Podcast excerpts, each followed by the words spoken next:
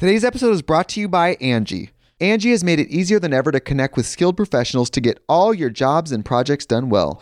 Let me tell you, there's the version of it where you try to do something at home, and then there's a version of it where you have someone help you, you watch them do it the right way, and you go, thank God I didn't try to do that myself.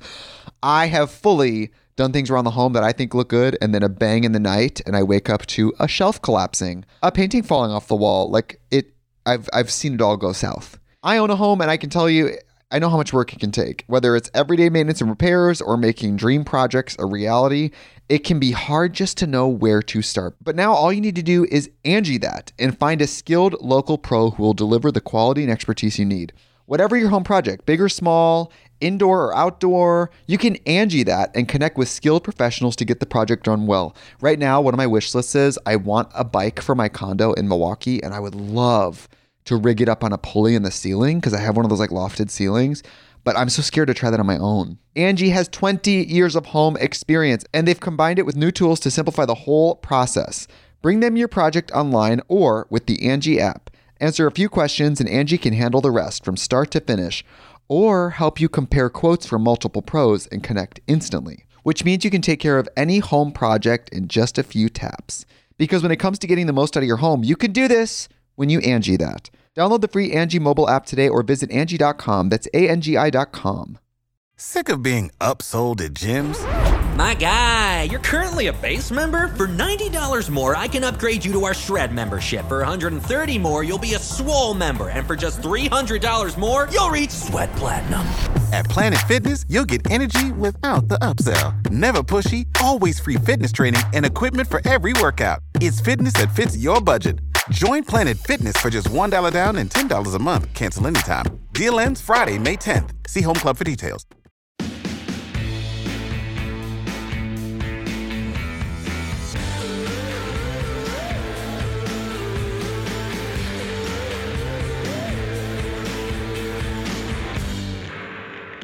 Hey guys, welcome back to Thick and Thin with me, Katy Bellotte, and happy Christmas Eve if you're listening to this the day that it drops. I have been pre recording like crazy, trying to get everything done before I officially take off for the holidays. It's interesting because as a self employed person, you know, you kind of have to make your own off days and your own schedule and things like that. And it always gets tricky, especially when you do lifestyle content for a living because your life tends to blend into your work, obviously. And so it's kind of hard to strike boundaries. I think I did it right this year. I've been, you know, doing a lot, doing Vlogmas, posting every day on YouTube or nearly every day on YouTube, and then just trying to, on the back end, get things done uh, before Christmas week. So we'll see. It is Friday as I'm recording this, and next week is Christmas week. So we will see what I can get done. I'm hoping to be done with everything by like Tuesday, but we shall see. So, anywho, today's episode of Thick and Thin is probably the most dazzling episode I have ever made because we are talking about diamonds, the diamond rush, the diamond industry, and then also we're going to talk in the beginning about goals, setting goals, and why they're so freaking scary. so, I first do want to kick things off talking about goals, about being a goal digger, if you will. Just imagine Kanye West's gold digger playing playing somewhere softly in the distance as I'm speaking. But in all seriousness, I have been giving the future a lot of thought recently, and it probably has something to do with the fact that this year has definitely been a weird one, one for the books. We'll always look back on 2020 and likely 2021 and think about what we're going through right now and how weird it was. And so I think a lot of us are kind of looking into the future and trying to see what's out there and what is next for us after things hopefully get back to normal and all of those sorts of things. So I've been, you know, giving a lot of thought to the dreams that I have for myself. And I really wanted to sit down and talk about future dreams that I have. And as I was kind of writing them down and just really thinking about them, I realized something. I realized kind of what it means to dream and how dreaming is so much different than goal setting, I think. They're similar, and they're related, but they're not the same. So I want to talk about that today the difference between dreams and goals. I'm going to talk about a few of my goals, and I also will be talking about how scary it is to set goals and why it is, and how we can get past that fear. Just setting goals in general, like when I think about it, or if I, you know, saw a podcaster talking about goal setting, I think I would instantly be turned off and scared to listen because of my own personal fear of failing, things like that. But also, it just sounds so boring and so like tedious. And so, I promise that's not what our chat's gonna be like at all. So, we'll first talk about that, and then we're going to get into something a little bit more glitzy and glam. We will pick up where we left off last week with that nameless series that I started, where we're just asking questions and answering them, debunking myths. So, continuing that chat from the white wedding dress phenomenon, definitely go back back and listen to that one if you haven't already. We'll be talking today about all things diamonds. When did these transparent rocks, as they were called in 1867, get their value? Why do we propose with them? Why are they so freaking expensive? We'll be talking about all those things today, and it's much more interesting than one would think. When I first started researching it, I was like, this could totally be a flop because, like, who really knows why diamonds are so? Like, haven't they always been coveted and, you know, something that people pay the big bucks for? And truthfully, no, they haven't always been like that. And so, what changed the narrative? Where did they come from? All of those things we'll be talking about today on Thick and Thin. So, yeah, we will get there, but back to the goals versus dreams comparison. We're going to start out here. So, when I first sat down and started thinking about dreams that I have for myself and was trying to kind of bullet point them, I realized that dreams are kind of this greater, looser, hazier thing that we have that kind of holds goals. Goals are like, you know, nestled in there somewhere. But a dream is like a huge, loose, I picture it kind of being like a cloud. And a goal is just kind of like a, a golden nugget in that cloud, which I guess doesn't really make sense because a golden nugget would not stay in water vapor. But you know what I'm saying. it's like, it's definitely something that you can get out of a dream, but it is a different thing. It's a different beast altogether. Goals are basically always rooted in action. You know, with every goal you set, you need to kind of do something about it. You can't just sit there and twiddle your thumbs and dream about it, you know? A goal is a dream set in motion. Acting upon a goal is, you know, getting out there and doing something, getting your hands dirty, and it can be scary whereas dreams are a bit less driven all the time. It's a bit more open ended because you don't really know where they'll go, if they'll ever come to fruition.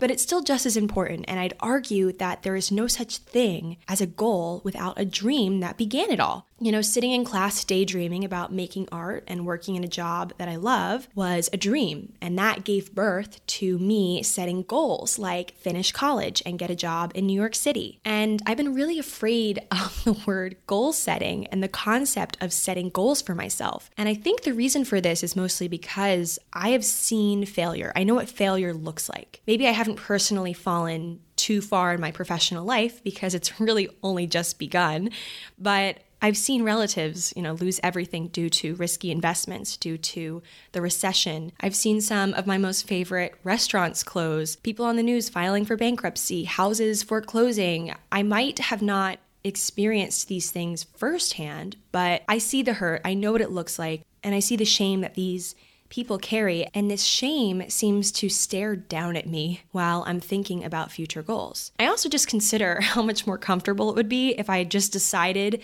to be content with where I am, with what I've done so far, and just kind of throw in the towel, call it a day, and just sit here with it all and be like, okay, this is enough, this is good.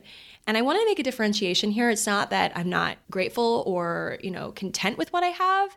It's that I think that sometimes people convince themselves that they're just being content and simplistic, minimalist, those sorts of things, but they're actually just holding themselves back from accomplishing more because they're afraid. There's a difference. I've definitely found myself doing this. I've been in this camp before where I, out of fear, decide that, you know, my run is done, I've done all I can, you know i'm clocking out of this and it's really it's fear driven it's not satisfaction driven like i'm satisfied It's that I'm fearful of continuing because I don't think I'll continue in a good way or it'll go up from here. I just feel like I'll lose it all if I keep going. It's kind of like Deal or No Deal. Have you ever seen that show? It's um, with what's his name, Howie Mandel, and let's not forget legendary case girl Meghan Markle from back in the day. And in that show, they'd be given this great offer like halfway through the show, and they were told if they dropped out, they'd win like 50 grand or something like that. And yet, the contestant would often decline, and the audience would go wild. They'd be like, "Thank God, the show is still going. Like this person didn't drop out," and the person would, you know, decline and convince themselves basically that if they just pick the right case on their own, like they don't need this like fancy offer. If they just do it on their own and you know pick this the winning case they'll make 500 grand or even a million and their decision to stay in you know the audience would go wild like i said and and people would like go crazy for it they love a risky situation you know it makes for good tv people love taking risks on tv but a risky situation in real life just is not as fun and oftentimes people don't really cheer you on until you're met with success and they don't cheer you on really if you're met with failure when you take a risk in real life. So I remind myself of this concept though. You know, I'm less afraid of failing than I am afraid of not giving myself a proper chance to succeed. Like, what is more important to me?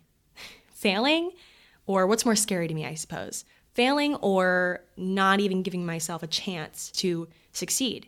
You know, if you're not giving yourself a chance at all, then there's just no possibility of success, you know, in, in this given industry or field that you're kind of scared of. And I would just hate to look back and see that while I was going through life, you know, complaining that everything else was inhibiting me and holding me back, you know, everything besides me, it was like all these other things, like, oh, timing, oh, my friends, oh, my parents, oh, geography, things like that.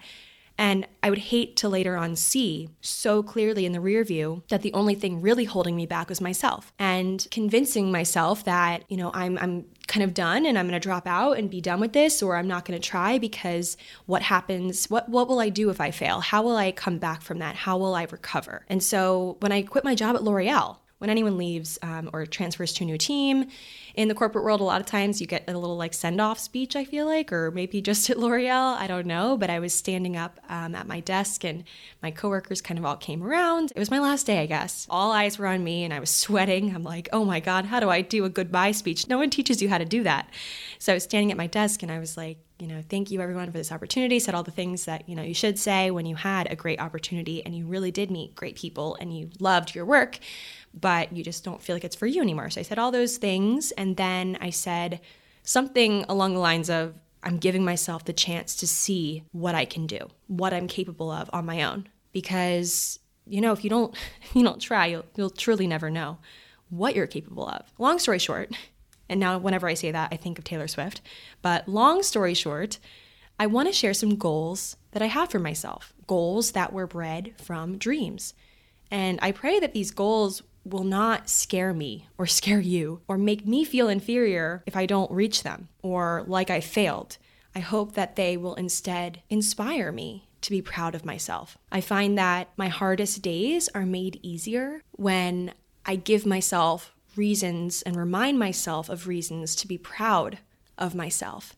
Because even if you mess up, screw up, disappoint people, all the things, if you're still doing things and living in a way that is making you proud, those things will fade into the distance and you won't think of them as much. It's just the truth. And not that you should compare yourself to everyone else, but I must say, you know, generally, just trying for something is more than half the world has ever done. Probably more than half of the world has really never tried for anything risky in their life. Even just giving something a shot, a lot of people haven't done, giving themselves a shot. And people obviously have different reasons for that. But what I'm trying to say here is trying for something, trying for something, anything is brave. And a lot of the world has become so numb, has given up their power and all of the passion they could ever have and won't allow themselves to try. They throw in the towel. They're like, ah, you know, I used to dream, but then I became an adult and adults can't dream and they've eliminated all of their childlike tendencies. And I think I mentioned in a previous episode that I'm really striving to recover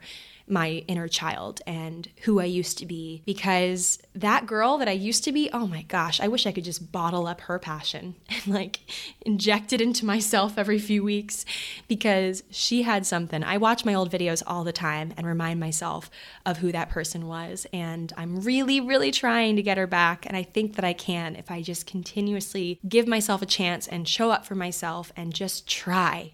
I just think if more people showed up for themselves, even just, you know, if the handful of you guys that listen to my podcast, if you all find one new way just to be proud of yourself today, show up for yourself in the future, stand up for yourself, just choosing yourself, imagine the domino effect that could happen. Anyway, so that was just like my little intro speech, I guess.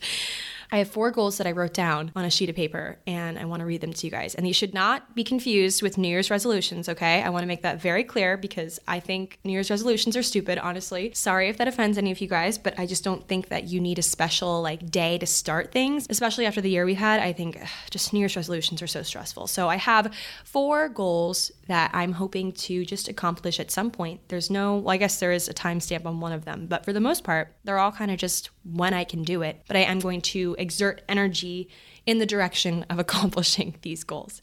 And these goals I'm not afraid of because I know that I am capable of these things if I really just try. okay, so number one, in the next three years, I want to own property. That is my first goal. And that goal is kind of, you know, surrounded by this bigger dream of just having to, you know, no longer pay rent that just goes down the drain, it feels like, or into someone else's pocket because owning property is, you know, of course, a good investment. It's a good place for your money to be. And, you know, it's also something that just feels more worthwhile when you're spending, you know, you're paying towards your mortgage every month and not a rental payment that just kind of goes down the drain. And every like YouTube video I've watched on like smart financial decisions and like every, you know, big person on Instagram that I follow that like gives financial advice, they always say like try to own property.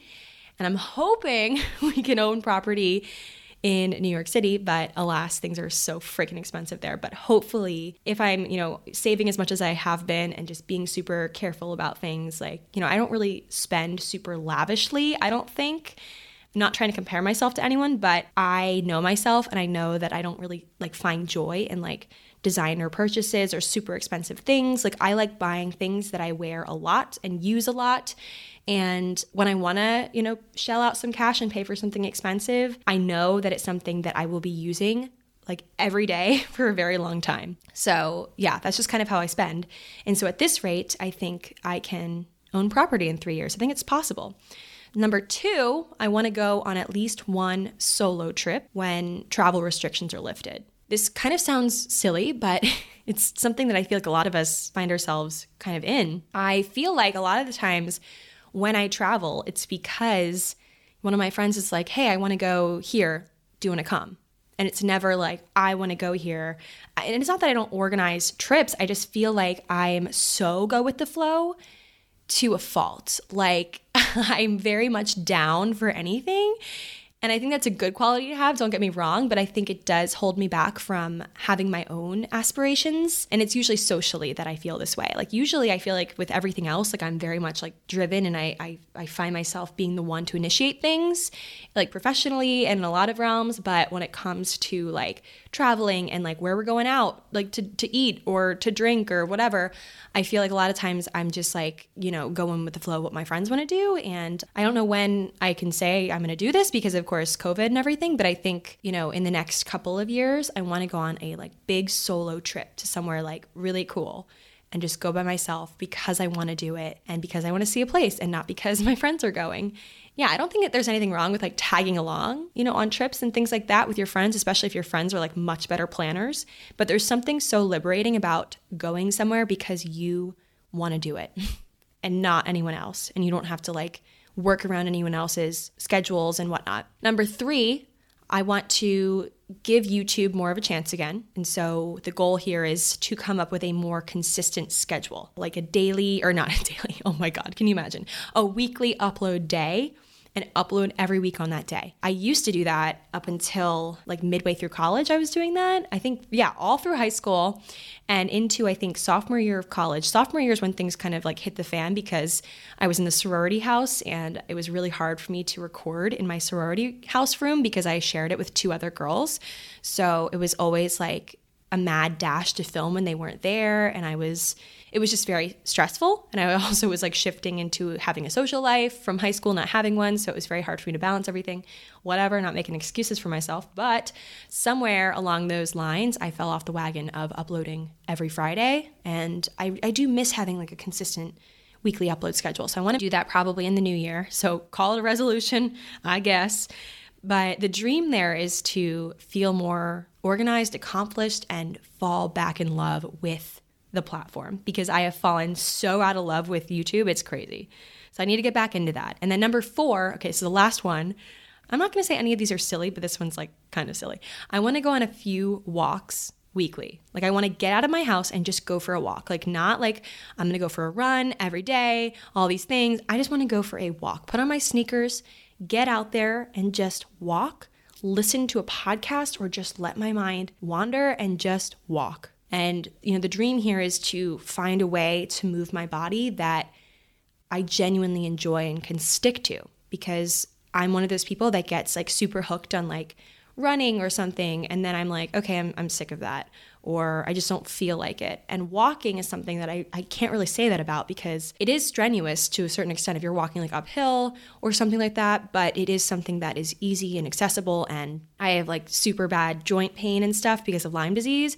So running tends to like wear me down whereas i feel like walking is is easier on my joints and things so it's something that i can keep up with and it's a good like lifestyle thing. So I want to go on a few walks weekly. That's a goal. So yeah, those are my four goals. Like I said, nothing too scary. I feel like these are all super achievable. You know, you should set goals for yourself that are far off and and challenge you, but know when it's something that's just impossible because then you'll just end up feeling sad if you have no prospects of achieving that goal. So, yeah, these are my goals. I highly recommend if you have a journal, if I have hopefully inspired you at this point to get a journal, write down your goals, even just a few things, because it'll be fun to look back on those and see how you've either blew them out of the water or you're still working on them, but you kind of revisit the person you were when you wrote them, and it's just a nice little time capsule. So definitely think about it. So, yeah, well, I'm trying my best to accomplish these. I also won't pressure myself. I'm not going to rush my process, and nor should you. Yeah, what's that metaphor? Pressure creates diamonds.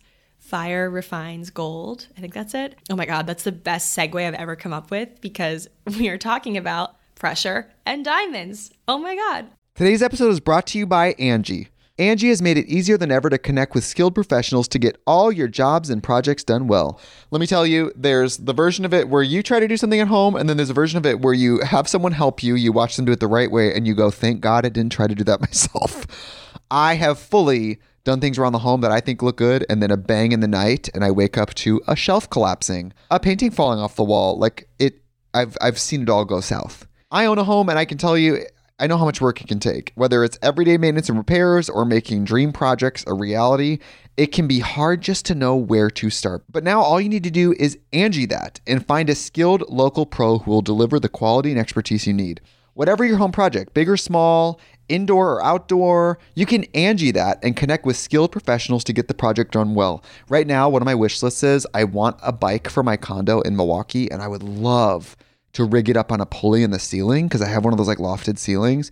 But I'm so scared to try that on my own. Angi has 20 years of home experience and they've combined it with new tools to simplify the whole process. Bring them your project online or with the Angi app. Answer a few questions and Angi can handle the rest from start to finish or help you compare quotes from multiple pros and connect instantly, which means you can take care of any home project in just a few taps. Because when it comes to getting the most out of your home, you can do this when you Angi that. Download the free Angi mobile app today or visit Angi.com. That's A-N-G-I dot com. Hey guys, it's Cheyenne Davis. You may know me from MTV's Teen Mom OG or Think Loud Crew podcast. I'm here with my dad, Papa Floyd, to tell you about our new podcast, Unfiltered Kitchen. The kitchen is the hub of the household for many of us. the one stop shop for conversations both big and small. Cheyenne and I have been having open conversations about all aspects of life in our kitchen since well before she was able to see over the counter. And now we're inviting you into our own kitchen as a part of the family. Unfiltered Kitchen is a two way street. I share my advice on cocktails, cooking, parenting, and the lessons I've learned. And I inform my dad what it's like to raise kids today, how generational barriers affect us, and the joys of being a daughter. Well, your daughter. Get ready for a whole lot of unfiltered advice. You can take it or leave it, but you're never going to leave this table feeling hungry for more. Listen to Unfiltered Kitchen wherever you get your podcasts. So let's chat diamonds, okay? But let's first remind ourselves, though, everyone, gather around. We're going to remind ourselves of the iconic How to Lose a Guy in 10 Days plotline. Kate Hudson's, you know, iconic yellow dress, Matthew McConaughey's Frost Yourself campaign. Let's remind ourselves of this iconic movie. And unrelated to where I'm going with this, but I simply cannot believe that Rotten Tomatoes had the audacity to give this movie a 42% rating. Like, justice for How to Lose a Guy in 10 Days. This is totally my bad days movie, like what I put on when the day just could not get any worse. And the only thing that'll make it even a bit better, like even a tinge, is a tinge a word? Even a little bit better is this movie and a pint of Ben and Jerry's. And that is all I need to revive the day. But I have this movie basically memorized by heart. You know, that scene where he's in that marketing meeting with the boss and those two snarky coworker ladies, and he goes, Ladies of New York, frost yourselves. And the camera like zooms in on his face, like that iconic scene. Let's talk about that. Frost yourselves. You know, by frost yourselves, even though he was this like major womanizer at this point in the movie, he means, you know, women, buy yourself a mountain of diamonds, cover yourself with diamonds or find a man to do it for you, just someone buy the freaking diamonds. Like that was kind of his goal there because he's in marketing. And this moment in the movie is even more important to me now that I've figured out the true story behind diamond rings, especially of the engagement sort. And we're going to talk about that today. But I just want you guys to have this kind of nugget in your mind, this meeting, because we're going to come back to it in a little bit. So, background of diamonds though. How on earth does one create a diamond? Well, we're not going to talk about those, like the man made ones, but how is a diamond created naturally? I guess is where we're going to go. So it's made with pressure. That's true. You know, it's not a myth. You know, that quote that I said, the cute quote, like, pressure creates diamonds. And there's so many, like, quotes like that, like, under pressure, you know, you'll be made into a diamond and all these fun things. But it's true. Pressure creates diamonds. And I found this amazing documentary on Netflix called Diamonds Explained. And that is what I'll be referencing a few times throughout this episode. They had great stuff. They interviewed scientists, talked about like the real nitty gritty stuff behind diamonds. And in the documentary, they talked about pressure in the beginning and how diamonds are physically made within the earth. Growing up, I really wanted to be a geologist, so I really did a lot of like intense, like 12 year old research into like I was 12, not 12 years of research into like rocks and into where in the earth things were made. And so I could go real deep into this, but we're just to lay it out in simple terms because like who the hell has time for that? Basically, where diamonds are formed within the earth. Uh, well, first of all, scientists measure pressure in a measurement called pascals. And where diamonds are formed within the earth, the pressure is five to six gigapascals. So, a lot of pascals, a lot of freaking pascals. And in the documentary, a geochemist named Karen Smith, which is eerily similar to Karen Smith from Mean Girls, but she says that five to six gigapascals is like having 80 elephants standing on your big toe. That is the pressure equivalent that exists where diamonds are formed. And so, over 25 million years ago, diamonds essentially shot up to the surface of the earth in a series of mini explosions, or like huge explosions, I guess, but they looked mini, I guess, from afar. And after they settled, they laid unnoticed for millions of years. And the earliest piece of diamond jewelry was found in Afghanistan. It was crafted in about 300 BC. So, those are kind of the humble beginnings of diamonds, but the first diamond engagement ring on record was reportedly given by Archduke Maximilian of Austria. And he was apparently the first to propose with a diamond engagement ring. He gave one to Mary of Burgundy in 1477. But this, like the first white wedding dress, as we learned last week, was basically just a coincidence. It wasn't considered tradition at this point yet. But this wasn't a new phenomenon, giving your wife to be a ring to symbolize engagement. This was a custom that went back slightly further in time. In the 14th century, a man with the means to might even give his future wife a ring engraved with both of their names.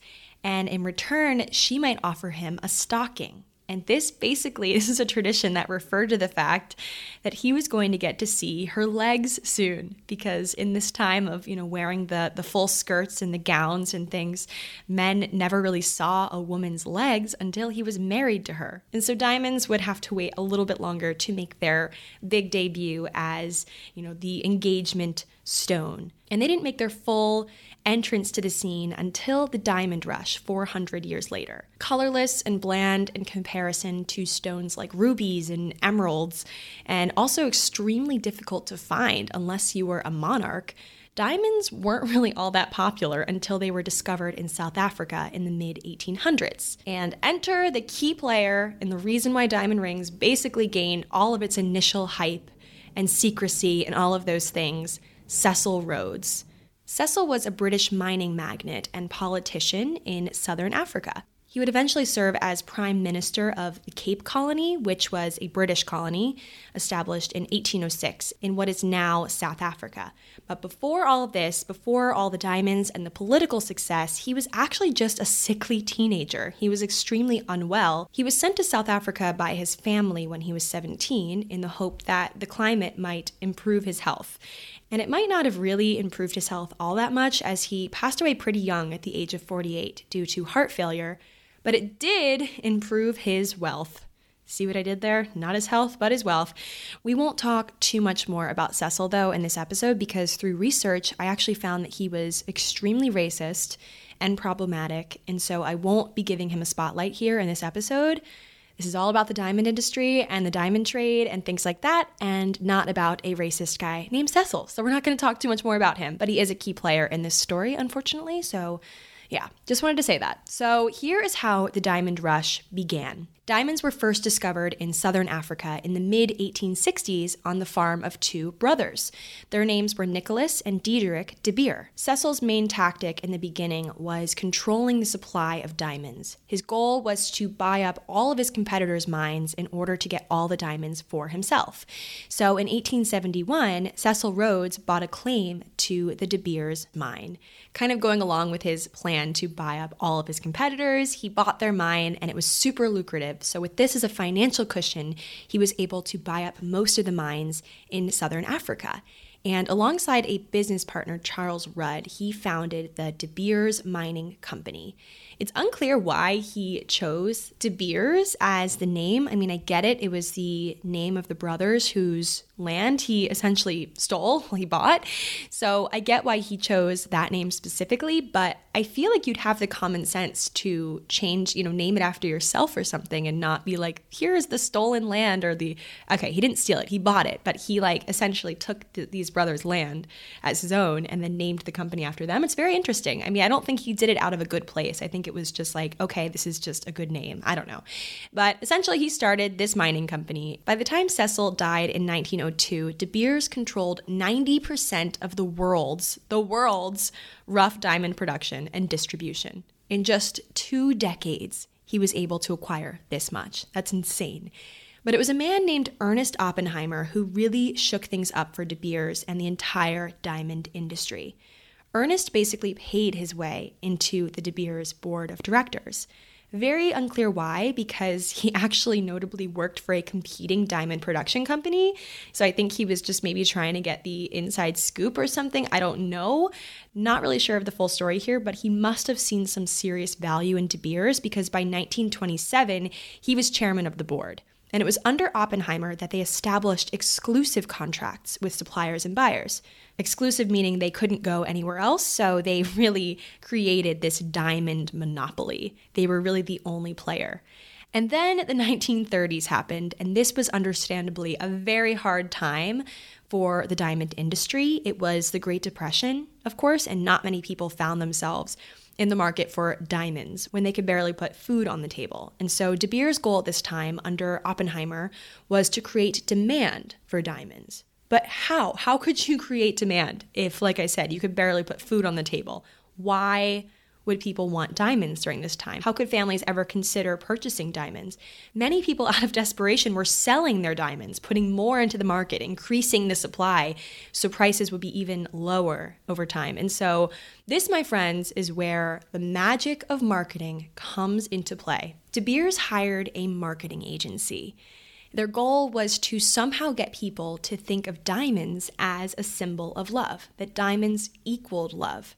Before this, it was something that really only the rich and famous, the, the monarchs had.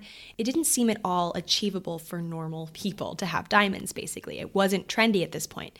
So, how would they get people to think of diamonds as a symbol of love? Here is the slogan that they came up with A diamond is forever. And through strategic advertising from De Beers made by this marketing agency, men were convinced that the size of the diamond in their chosen engagement ring showed how much they loved their fiance. The bigger the diamond, the bigger the love, etc.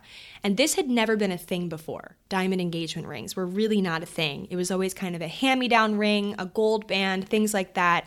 And diamonds were never really featured in engagement rings prior to this point. And so, this concept of the bigger the diamond, the bigger the love, you know, having a bigger diamond engagement ring means more love for your fiance, things like that, played into the competitive complex that all human beings have. And I argue that men have it worse sometimes, most of the time. I'm kind of generalizing, but this is my personal opinion. You know, men having this competitive complex of being like, oh my God, I need to get the biggest diamond for my fiance, etc. It was a huge selling point for them to you know, go in and get this huge diamond. And it started quite a frenzy. Consider this the Diamond Rush Part 2. They created what would be one of the most successful advertising campaigns in the history of advertising. And here is what it looked like. Mind you, this was all during the Great Depression. Like, this is insane that they were able to generate buzz.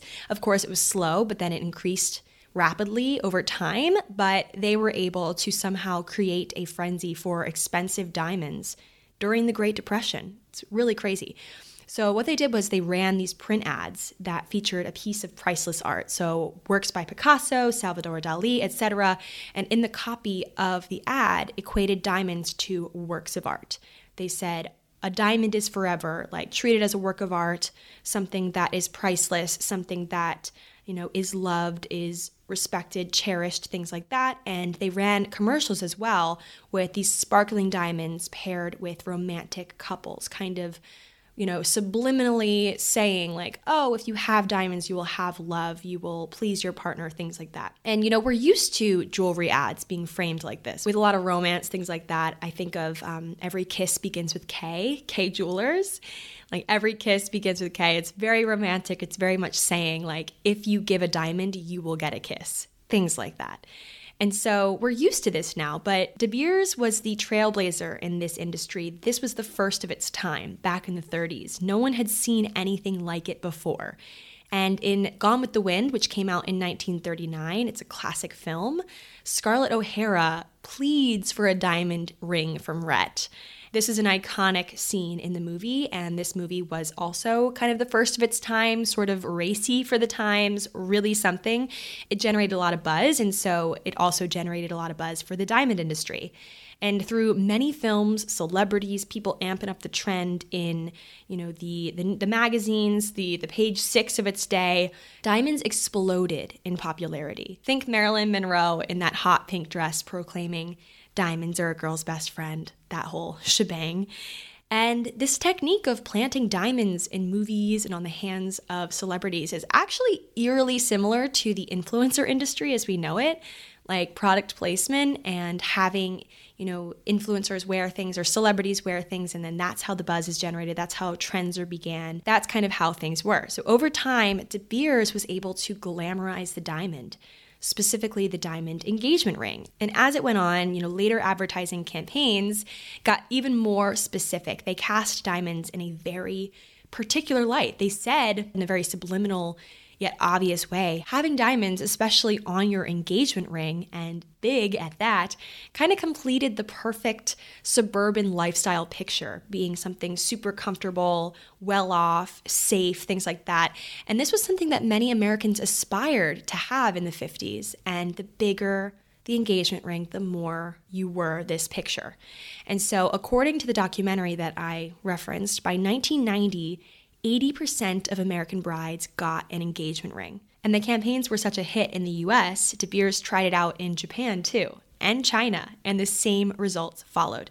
But their efforts weren't always successful. I do want to highlight a few of De Beers' advertising flops. In the 80s, they tried to make women gifting diamonds to men a thing, like a trend, and they ran some campaigns where men were gifted diamonds from women, and it totally flopped. And another campaign that was pretty eerily similar to the Frost Yourself Matthew McConaughey concept, which is why I referenced that in the beginning. They encouraged women to buy themselves diamonds for their other hand, like for their, their right hand, and that also flopped. The primary consumer of diamonds at this time were men, buying them for their wives, buying them for their mistresses, buying them just for the women in their life. And so De Beers learned that from their failures and they really honed in on that. Their message shifted from the bigger the diamond, the bigger the love to the bigger the diamond, the bigger the success, the more success you had as a man in your career. And this was very smart. They hit men where it hurt. And if you've ever heard the concept that an engagement ring should cost two months of the person proposing's salary, De Beers came up with that. Their commercials literally said verbatim, how else could two months' salary last forever? And they flashed the De Beers logo and said, like, here is how your two months' salary could last forever in a diamond ring on your wife's hand, things like that. So that was a pretty revolutionary concept that a lot of diamond sellers thereafter would adopt. And so, another way that De Beers marketed themselves as the superior diamond seller and kept it fresh, I actually had never heard of this before, but in describing diamonds and looking at a diamond, kind of evaluating and pricing it, there are four C's involved cut, color, clarity, and carat. And these are the things that determine a diamond's value. The four C's were made up by a gem institute in the 1940s called the Gemological Institute of America. And doesn't that sound kind of like a made up word, like gemological? Who came up with that? Anyway, but this institute formed this 4C kind of uh, certification in the 40s. And De Beers latched onto this concept immediately and promoted it on all of their ads. They had it in like the lower left hand corner of their ads, proclaiming their diamonds as the best money could buy in accordance to the four C's cut, color, clarity, and carat. So they kept getting super crafty with their ads and continued. And of course, they hit some bumps, the blood diamond controversies overseas. A lot of stuff happened in the industry, shook things up. And so eventually, the monopoly era ended and De Beers is no longer the biggest player in the diamond industry. And I had never even heard of it before researching. That might be just me not really knowing much about or having many diamonds of my own. But De Beers' tactics of controlling supply, creating demand, and getting people's competitive juices flowing are still used by so many diamond sellers today. According to De Beers' 2019 Insight Report, they still put out insight reports every year about the diamond industry. They're still really respected in the diamond industry. They reported that the proportion of US brides who acquire a diamond engagement ring as of 2019 is 72%. So still pretty high. I did say that one stat that in the 90s, 80% of American brides got a diamond engagement ring, so it has dropped a little bit. I think people are more so going for kind of different gems now, you know, kind of spicing things up like an emerald or just different stones. Because, of course, when things get too mainstream on trend, you know, people like to shake it up.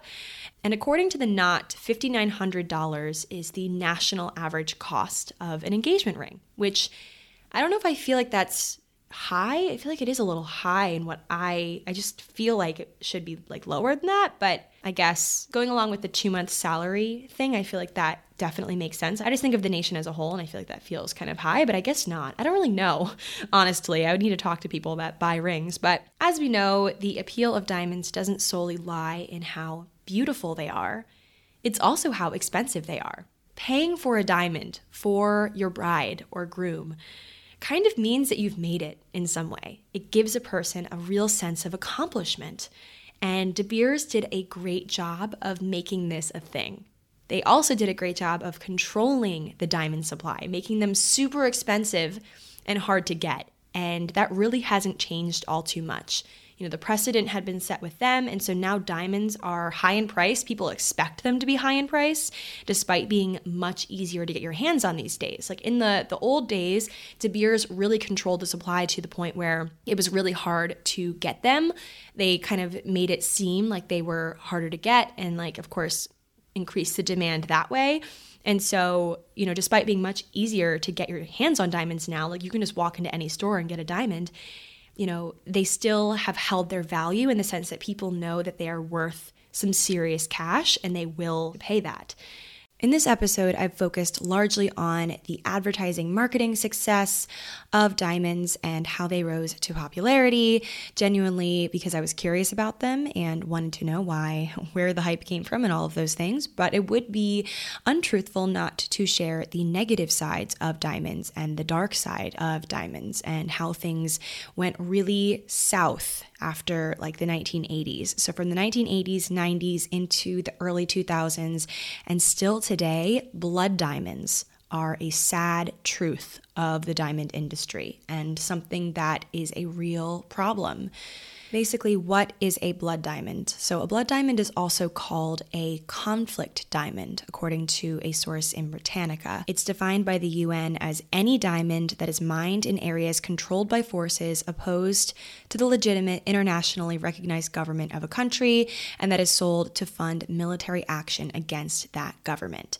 So basically, blood diamonds are illegal, illegal diamonds, and a lot of times they fund well, of course, illegal activities, and they ignite this conflict with rival groups trying to get control of the diamonds and sell them into places like America, if they are not in America, and use the profits to fund their illegal activities. And it results in a lot of bloodshed, hence blood diamonds, lots of deaths, and lots of abuses. Trigger warning. So, rape, use of child soldiers, things of that nature, really horrible stuff. And a lot of these such diamonds have been thrown into circulation in the world, and a lot of people don't know that these are blood diamonds, that the diamonds that they are using in their engagement ring and on their necks are blood diamonds. Because when a diamond is converted from its super raw form into something sparkly, and as we would recognize a diamond of any sort being, it's very hard to differentiate whether or not this diamond is a blood diamond or an ethically sourced and created and uh, you know no abuse involved diamond. And so i found this amazing source from time that lists how to find out if your diamond is a blood diamond. So they firstly say you should ask your jeweler where the diamonds were mined.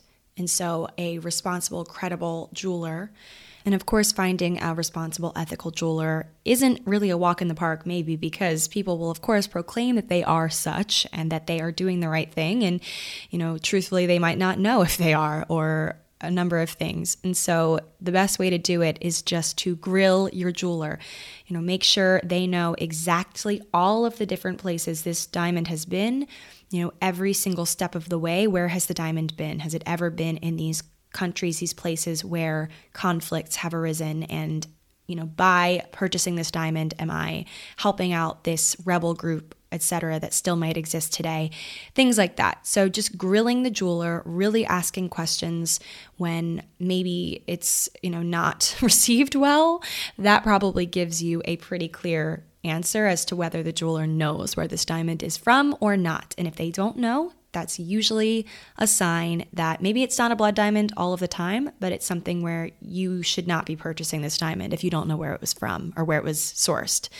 And also ask for documentation, for certificates verifying the diamonds, you know, where they've been in the world, things like that. And I do actually want to mention the Kimberley process real quick. So, the Kimberley process uh, was something that was born from a 2000 meeting in Kimberley, South Africa. That is where it was held.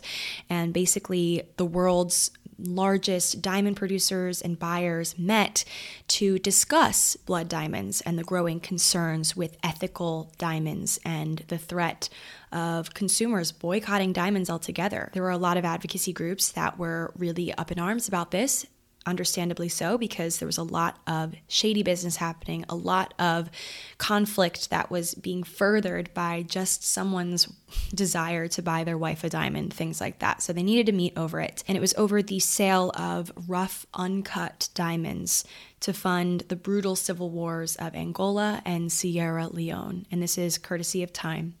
By 2003, they said 52 governments, as well as international advocacy groups, had ratified the Kimberley process, this scheme, which basically, in simple terms, um, made it so diamonds had to have these passports kind of issued from the place that they came from that would go with each shipment of the rough diamonds that were shipped around the world.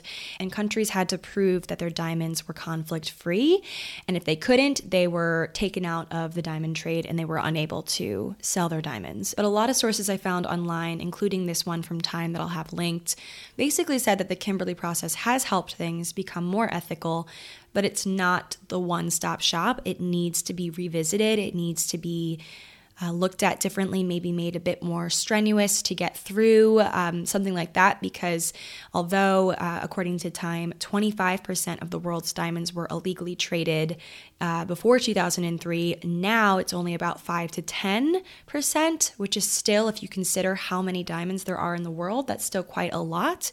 And so it does cover quite a few different sorts of conflicts, and barring diamonds being sold that were involved in such conflicts, but it doesn't cover everything. It doesn't cover unfair labor and human rights abuses.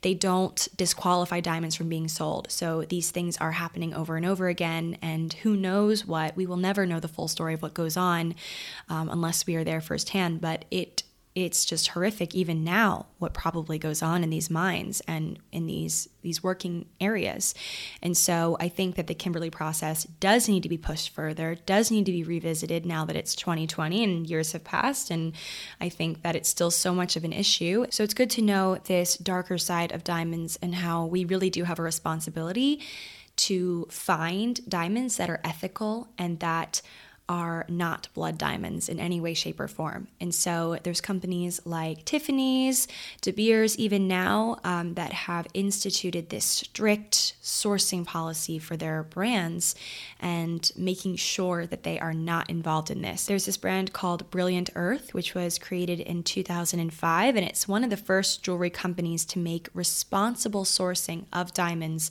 a major selling point to their brand. So that is a good one to consider. I'm going to go on their site after I'm done recording and peruse. Not that I can afford anything, but I just thought that that was really awesome. You can also consider maybe a vintage style ring, so having a ring passed down from your grandparents or something like that. I always love hearing stories of when someone will propose with their grandma's engagement ring or something like that. Like I always think that's so special, and so that's an option of, of course as well. And then there's synthetic diamonds, lab created diamonds. They're called many different things, artificial cultivated, synthetics, things like that. Um, lots of different words, man made, lots of different ways to say that the diamond was grown in a lab, which honestly, there's some really gorgeous lab grown diamonds. I would not write that off.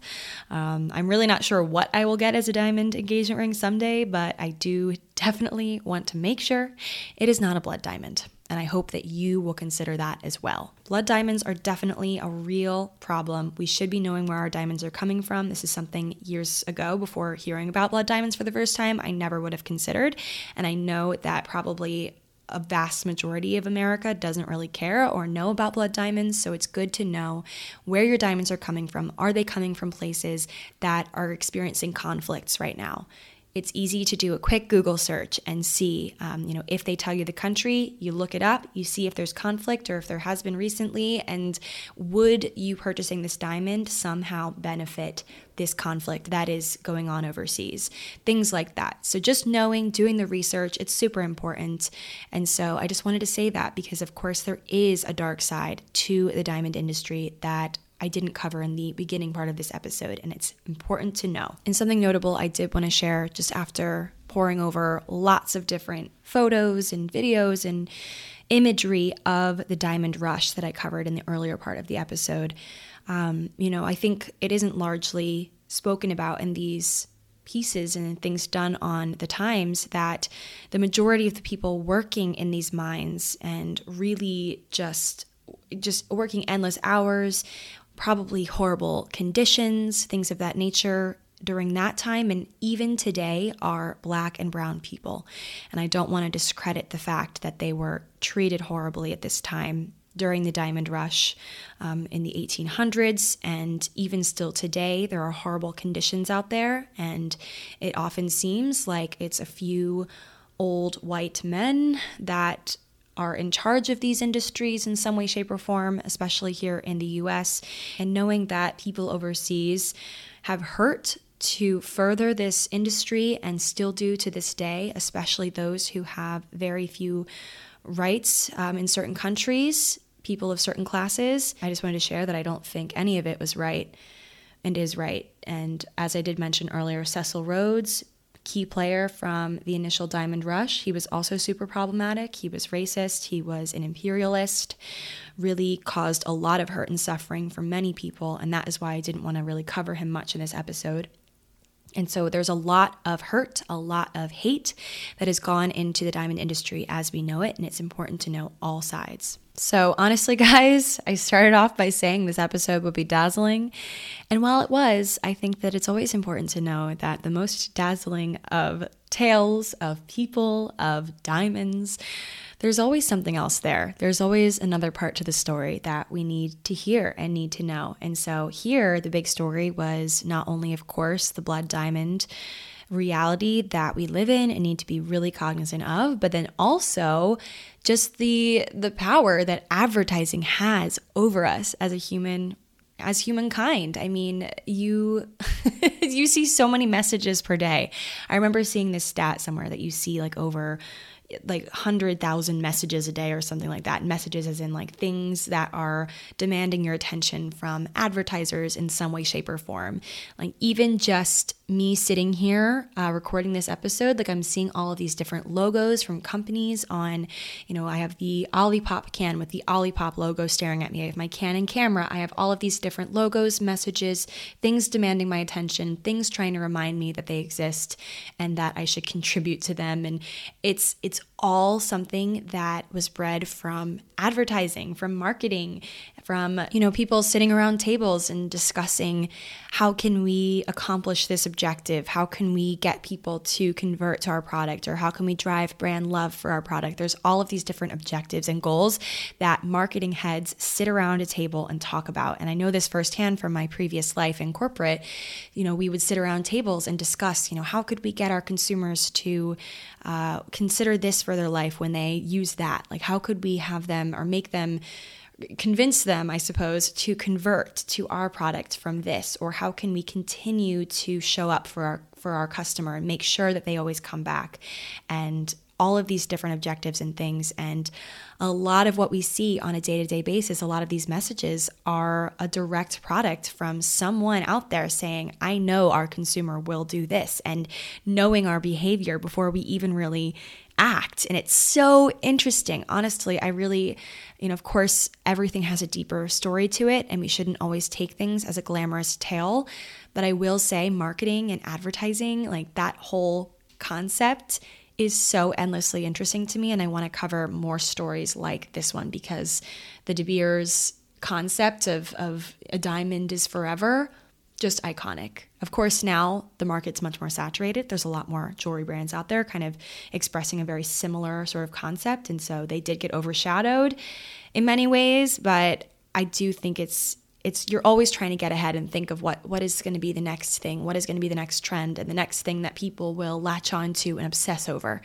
And it's so interesting when you think about it and try to get ahead. So Anyway, guys, I hope you guys enjoyed this episode. I hope that it really gave you some serious food for thought. I hope you will consider when looking for diamonds in your future or your present to ask questions, ask the hard questions, figure out where they're from, and know that not every diamond is a beautiful, dazzling thing with no history. So, that is all I wanted to share today, guys. Hope you have a really safe holiday if you celebrate, and I will talk to you all in next week's episode. Bye.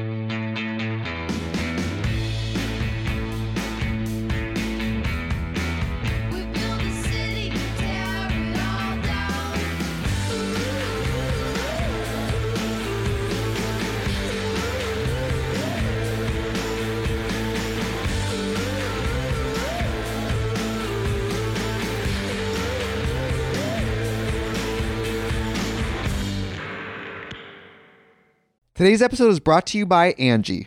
Angi has made it easier than ever to connect with skilled professionals to get all your jobs and projects done well. Let me tell you, there's the version of it where you try to do something at home, and then there's a version of it where you have someone help you, you watch them do it the right way, and you go, thank God I didn't try to do that myself. I have fully done things around the home that I think look good, and then a bang in the night, and I wake up to a shelf collapsing, a painting falling off the wall. Like it, I've I've seen it all go south. I own a home, and I can tell you, I know how much work it can take. Whether it's everyday maintenance and repairs or making dream projects a reality, it can be hard just to know where to start. But now all you need to do is Angi that and find a skilled local pro who will deliver the quality and expertise you need. Whatever your home project, big or small, indoor or outdoor, you can Angi that and connect with skilled professionals to get the project done well. Right now, one of my wish lists is I want a bike for my condo in Milwaukee, and I would love to rig it up on a pulley in the ceiling because I have one of those like lofted ceilings. But I'm so scared to try that on my own. Angi has 20 years of home experience and they've combined it with new tools to simplify the whole process. Bring them your project online or with the Angi app. Answer a few questions and Angi can handle the rest from start to finish or help you compare quotes from multiple pros and connect instantly, which means you can take care of any home project in just a few taps. Because when it comes to getting the most out of your home, you can do this when you Angi that. Download the free Angi mobile app today or visit Angi.com. That's A-N-G-I.com.